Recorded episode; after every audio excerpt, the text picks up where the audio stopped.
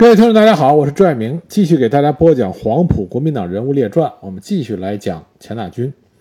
上次我们说到，钱大钧在抗战爆发初期，那么担负起了中国空军的指挥和领导的责任啊，取得了不小的功绩。那么，在一九三九年四月八日，军统局长贺耀祖以及副局长戴笠联名向蒋介石密报。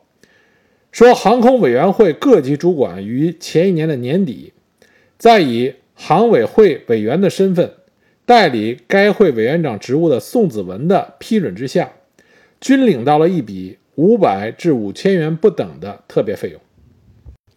大家看一看这个数量啊，五百到五千元不等，并且呢是分发给各级主管，这听上去呢很像现在的年终奖金，但这种。看上去与年终奖金类似的例行公事，却引发出了轩然大波。蒋介石为此大动肝火，为什么呢？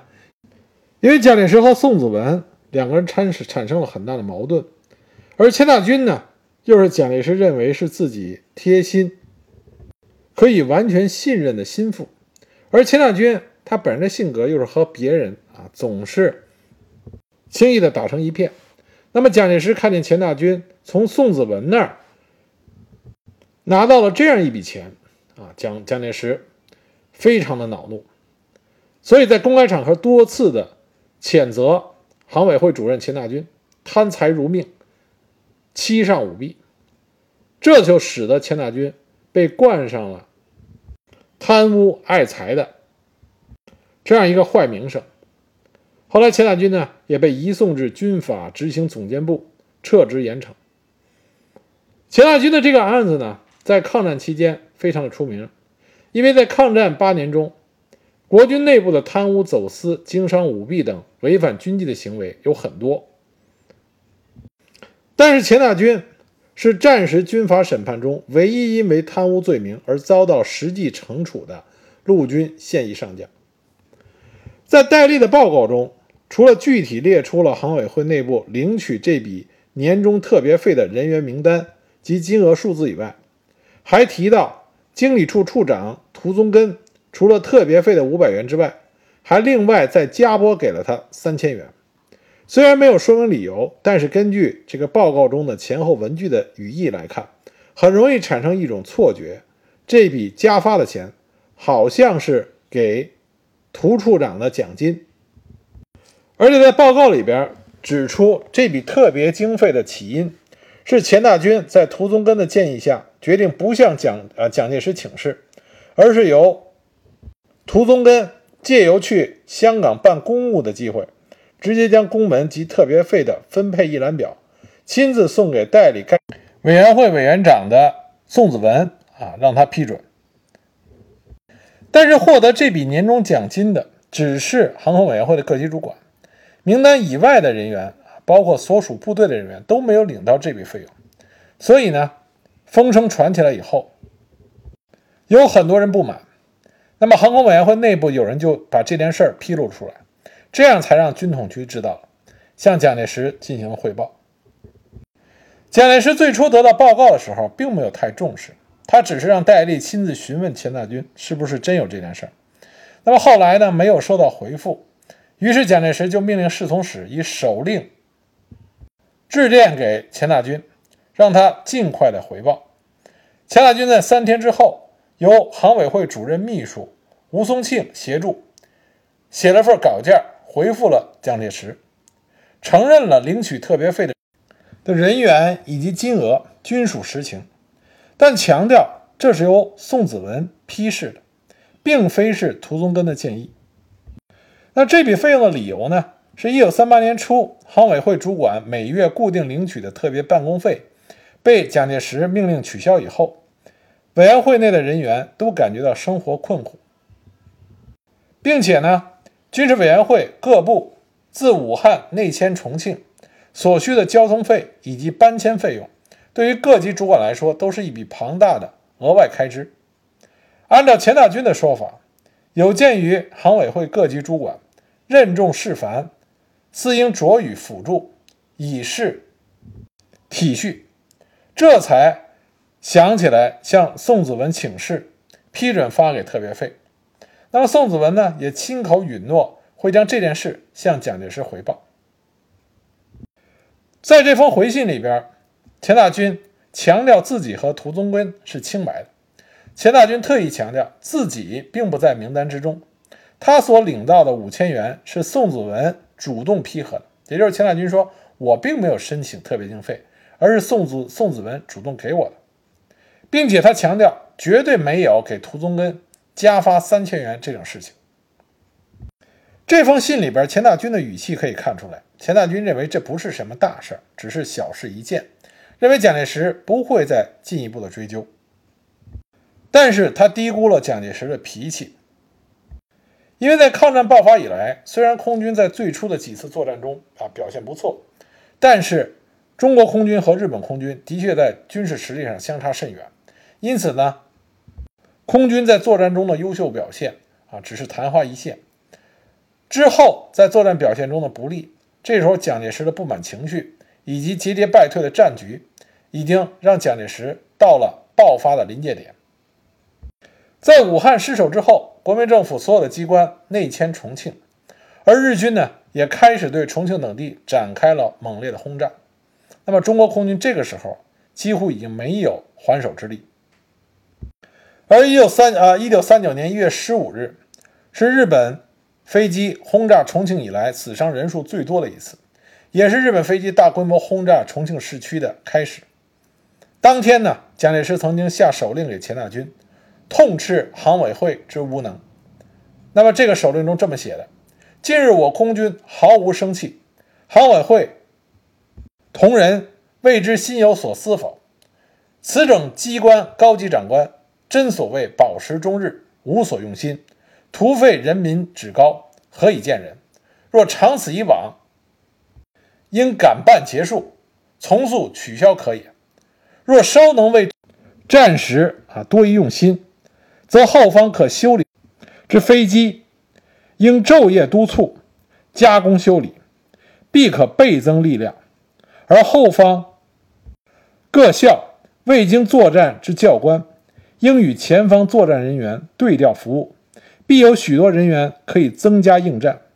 诸事在于主持之人深思熟虑，必使废物废人皆能为战争利用，不使一人一物不得其用，方能任现代军事机关之主持者。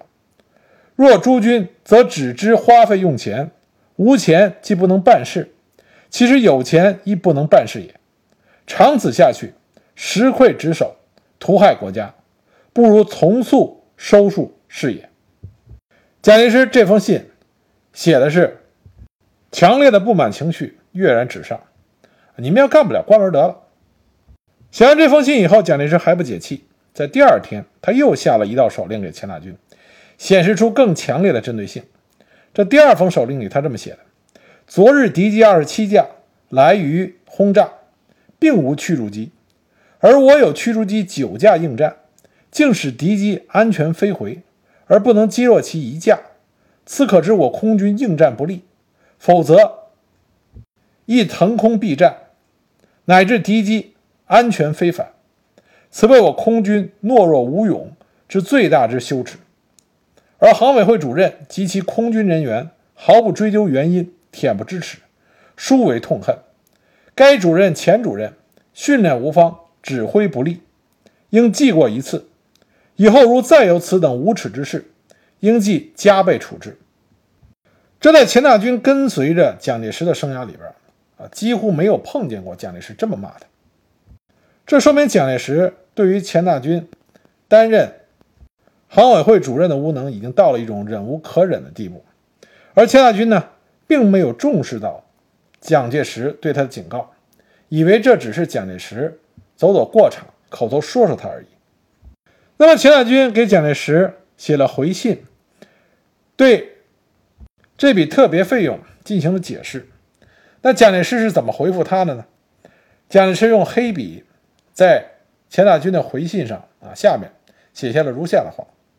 他写道：“我国家对空军人员原属优待，而你们空军成绩如此，还不自反省自处，乃反要此种特废，试问你们良心何在？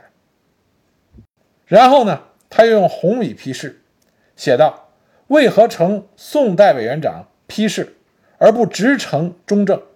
此明明为有意取巧，不忠之至，可痛。以后无论何种款项，须由中正亲自批准，不准支付。”这两个不同颜色的批复，就说明了问题的严重性。说明首先蒋介石就不同意给航委会这些主管批这笔钱。那么第二个用红笔的批示就更严重了。蒋介石说：“你们为什么不让我来批示，而去请示宋子文？就这么说明你们心里有鬼，你们才会绕过我去找宋子文。”这是钱大钧根本无法解释的。所以钱大钧呢，在收到蒋介石的批示之后，看到这些文字，才感觉到事态的严重性。而且呢，在蒋介石的批示中有被蒋介石划掉的文字。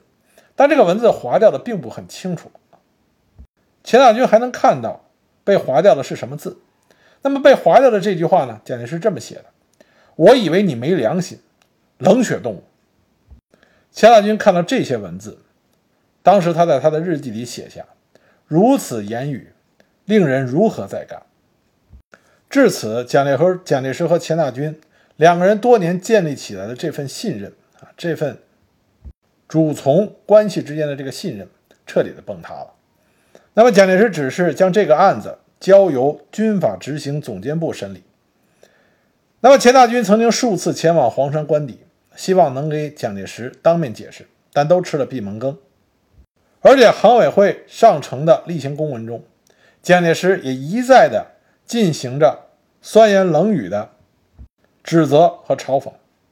那么这个时候，对于钱大钧来说，应该没有比辞职更好的选择，所以钱大钧在四月二十五日啊，一九三九年四月二十五日，钱大钧向蒋介石提交了辞职信。后来，时任侍从室侍从室第一任啊第一处主任的张治中等人劝阻之下，暂时压下了钱大钧的辞呈。但是钱大钧呢，也跟张治中发牢骚啊，钱大钧就说：“愚以为士可杀不可辱，如此一再申斥。”言语刻薄，令人不堪忍受。这说明钱大钧的心里边啊也非常的不满意，认为蒋介石小题大做。那么更让钱大钧觉得难堪的还在后头。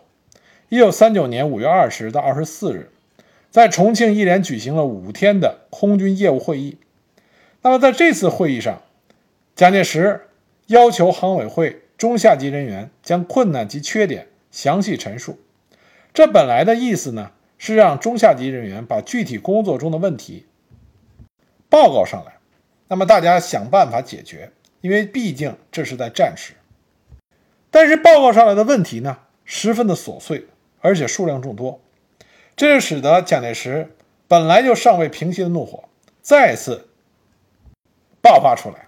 那么蒋介石再度训话，他强调，航委会中下级的这些工作人员。生活如此困难，可是航委会的高级长官只知道为自己的优越生活着想，而不思解决下级同仁的困难，实在是腐败至极。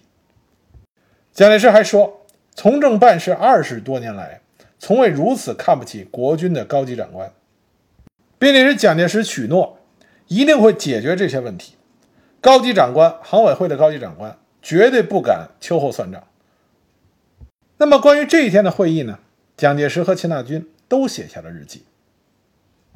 蒋介石在他的日记里承认，他是故意选在航委会中下级的工作人员都在场的时候，故意的不留余地，斥责航委会高级主管贪财腐化，尤其是钱大钧。但是在蒋介石的日记里，他写道：“令他最感觉惊讶，亦或是叹为观止的是，而比大钧则神色不变。”不知有廉耻，及以奈何？蒋介石认为钱大钧面对着指责，面不改色，心不跳，根本就不知廉耻。那么钱大钧的日记是怎么写的呢？钱大钧钱大钧的日记是这么说的：观此态度，激进挑拨会议而变成法庭，彼以为吾等必有贪污事实，殊不知吾等人格之所在也。做十余年长官而不能看清部下人格。往事咆哮，真可谓狂为者也。而上位办事二十余年，从未如此看不起高级长官，云云，实自暴其短耳。钱大钧这段写的是什么意思呢？说蒋介石把一个会议变成了法庭，然后污蔑他的人格。钱大钧说：“我跟了你十几年，你不知道我的人格是什么样子的吗？”从这两份截然不同的日记，我们就可以看到，蒋介石和钱大钧他们的关系已经产生了不可消除的裂痕。经过五天的会议之后，在闭幕典礼上，蒋介石再次对所有开会的人员公开宣布：钱大钧贪财如命，欺上舞弊，自即日起免职。交付军法执行总监部依法惩处。当天晚上，蒋介石宴请航委会及空军主管，在席间，他再次说明他从严惩办钱大钧案的真正原因。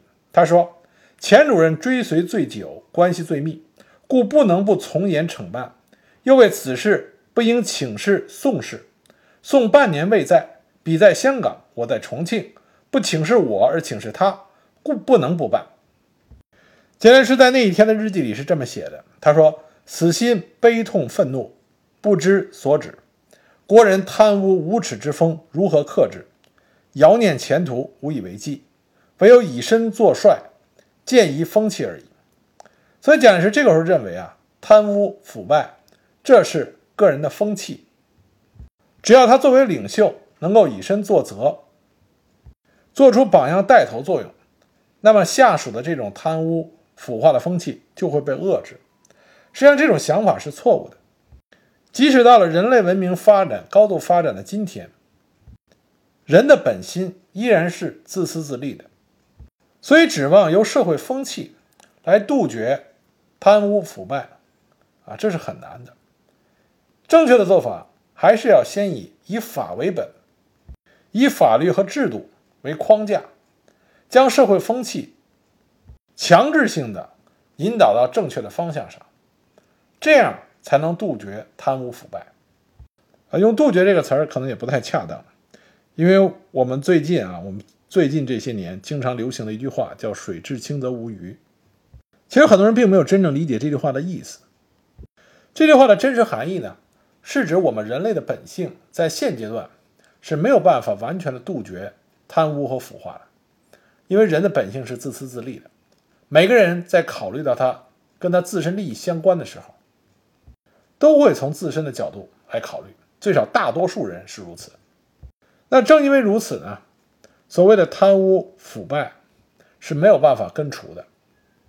但是我们能做到的呢，是制定出相应的法律法规和制度，将人类的这种贪婪本性和自私自利的本性限制在。对人类社会发展整体上损失最小的这么一个水平，同时呢，通过法律法规制度对人的这种自私自利本性的压制，逐渐的引导着大多数人的认识和思想水平，向着越来越少的自私自利、越来越多的公益这种想法上不断的提高，这才是一个正确的理解角度。和解决这个问题的啊方法。那么，当钱大钧的这个案子正式移送到军法执行总监部之后，钱大钧就到该部报道，并接受拘留审讯。三天之后，蒋介石指示何成俊有关钱大钧定罪的原则，说是依照党员贪污在五百元以上的刑法进行处置。但这件事情恰恰说明蒋介石。对于国民政府的法治，并没有完全的了解。何成俊作为军法总监，他向来是强调依法行政。那么，在当时国民政府所颁布的法规里边，并没有任何一项法规单独针对党员的特殊身份，而颁布的惩治贪污暂行条例里边，也只有对贪污者的行为定罪，而没有根据贪污所得的金额进行定罪。只有在一九二九年颁布的陆海空军刑法里边，在辱职罪中才提到过具体的金额，而辱职罪涉及的是现役军人克扣军饷、福报价目或者其他依职权之下进行不法获利的行为，这才规定了不同的根据金额数目不同的量刑。那么，根据钱大军的金额，如果强行的把它划归到辱职罪这个罪名里的话，他应该被处以三年以上十年以下的有期徒刑。蒋介石给了何成俊一个星期的调查时间，那么当时军法执行总队部也的的确确以高效率，在七天的侦讯过程中，翻阅了所有相关案卷，以及宋子文与钱大军两方取得这件事之往来信函。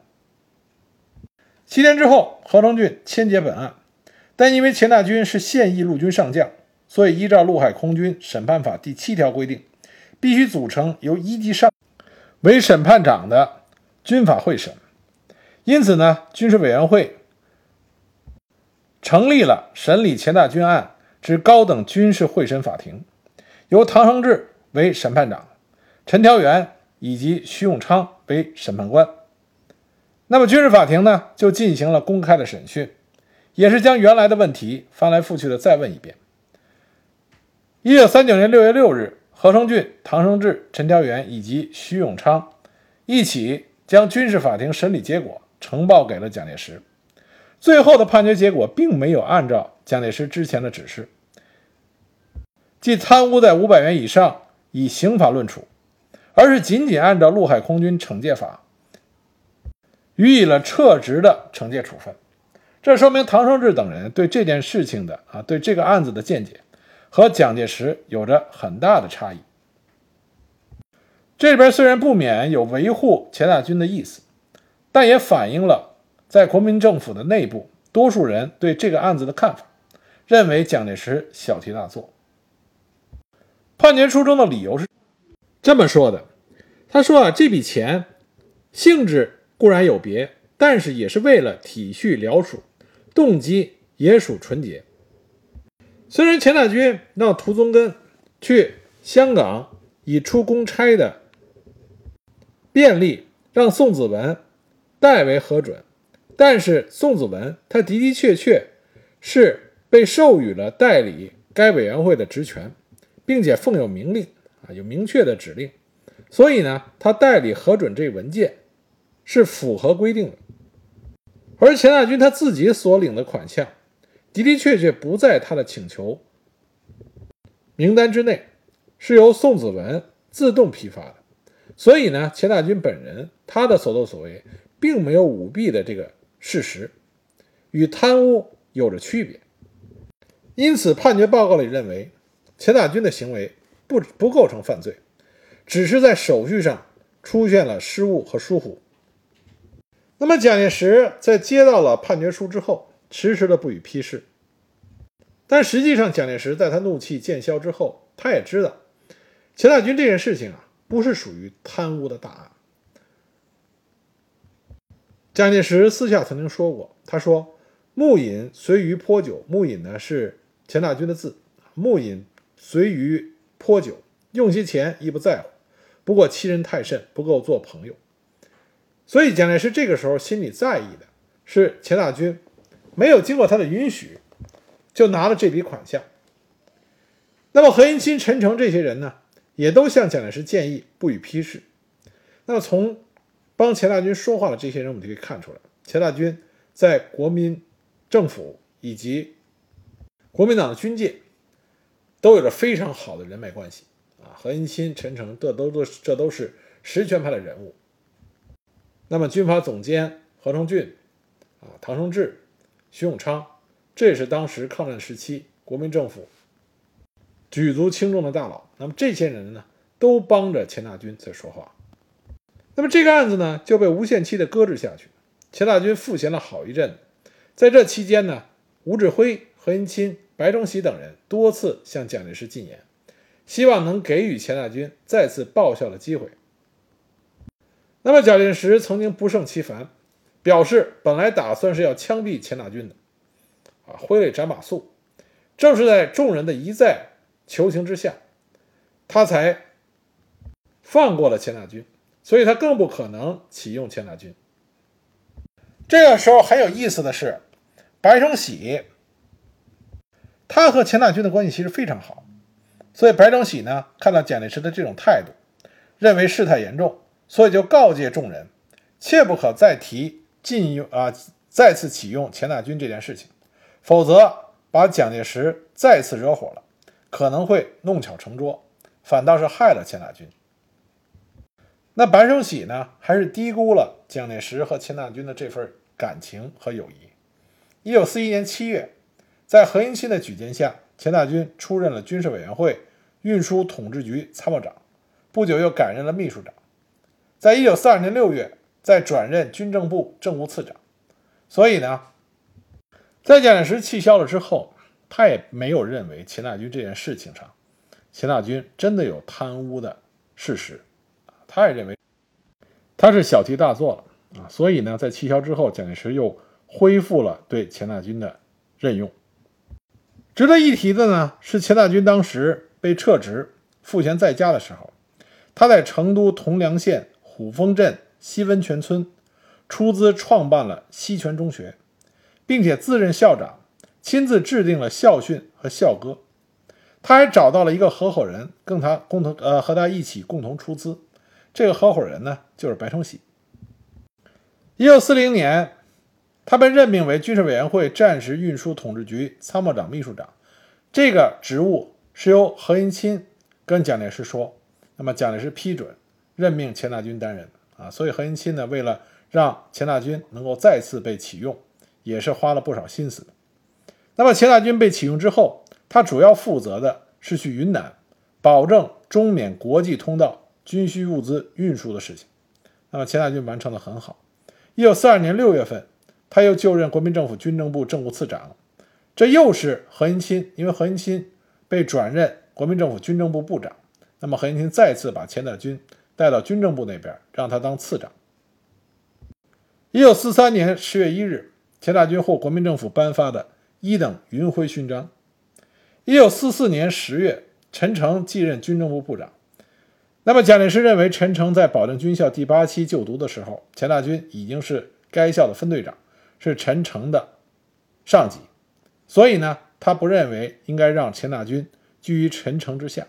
这说明蒋介石对于钱大钧还是非常的信任和爱护的，因为在他认为钱大钧不能居于陈诚之下以后，他在一九四四年十二月任命钱大钧为军事委员会侍从室侍卫长。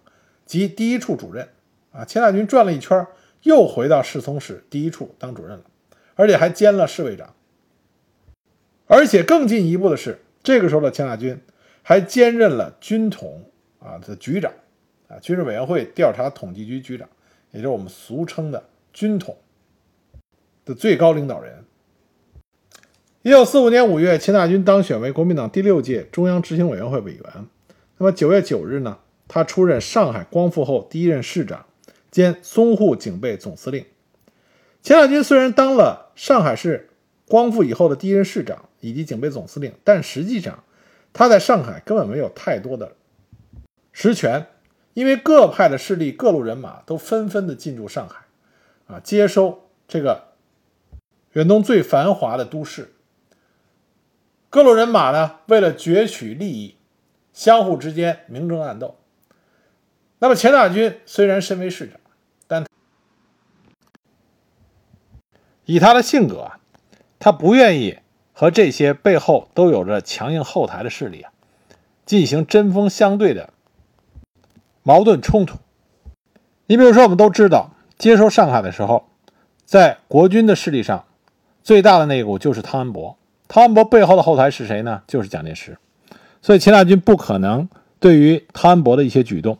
加以干涉，但是作为市长，钱大钧也是做了一些有益的事情。比如说，他在任职期间，他曾经向英国交涉，收回了跑马厅，也就是现在上海人民公园，不许在此地搞赛马、赌博等活动。他责令了公务局扩建南京中路，方便闹市区的交通，修筑了吴淞口的海堤。但是对于钱大钧来说，包括市政府内部的各局局长。和中高级干部，实际上呢，都是有他自己的后台和社会地位，也不是钱大钧这个市长所能指挥动的。而钱大钧本人呢，也不想指挥这些人。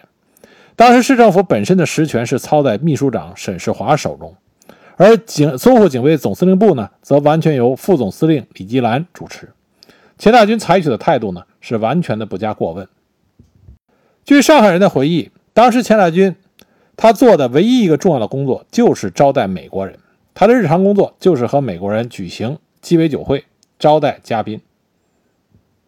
实际上，抗战胜利之后，上海市政府以及所属各级关中，重庆来负责接收的这些官吏和原来留在上海的人员复员的，这里指的是上海留在上海的是没有参加汪伪组织的啊。即使这样，重庆来的和留在上海复职的这些人员，他们的差别是很大的。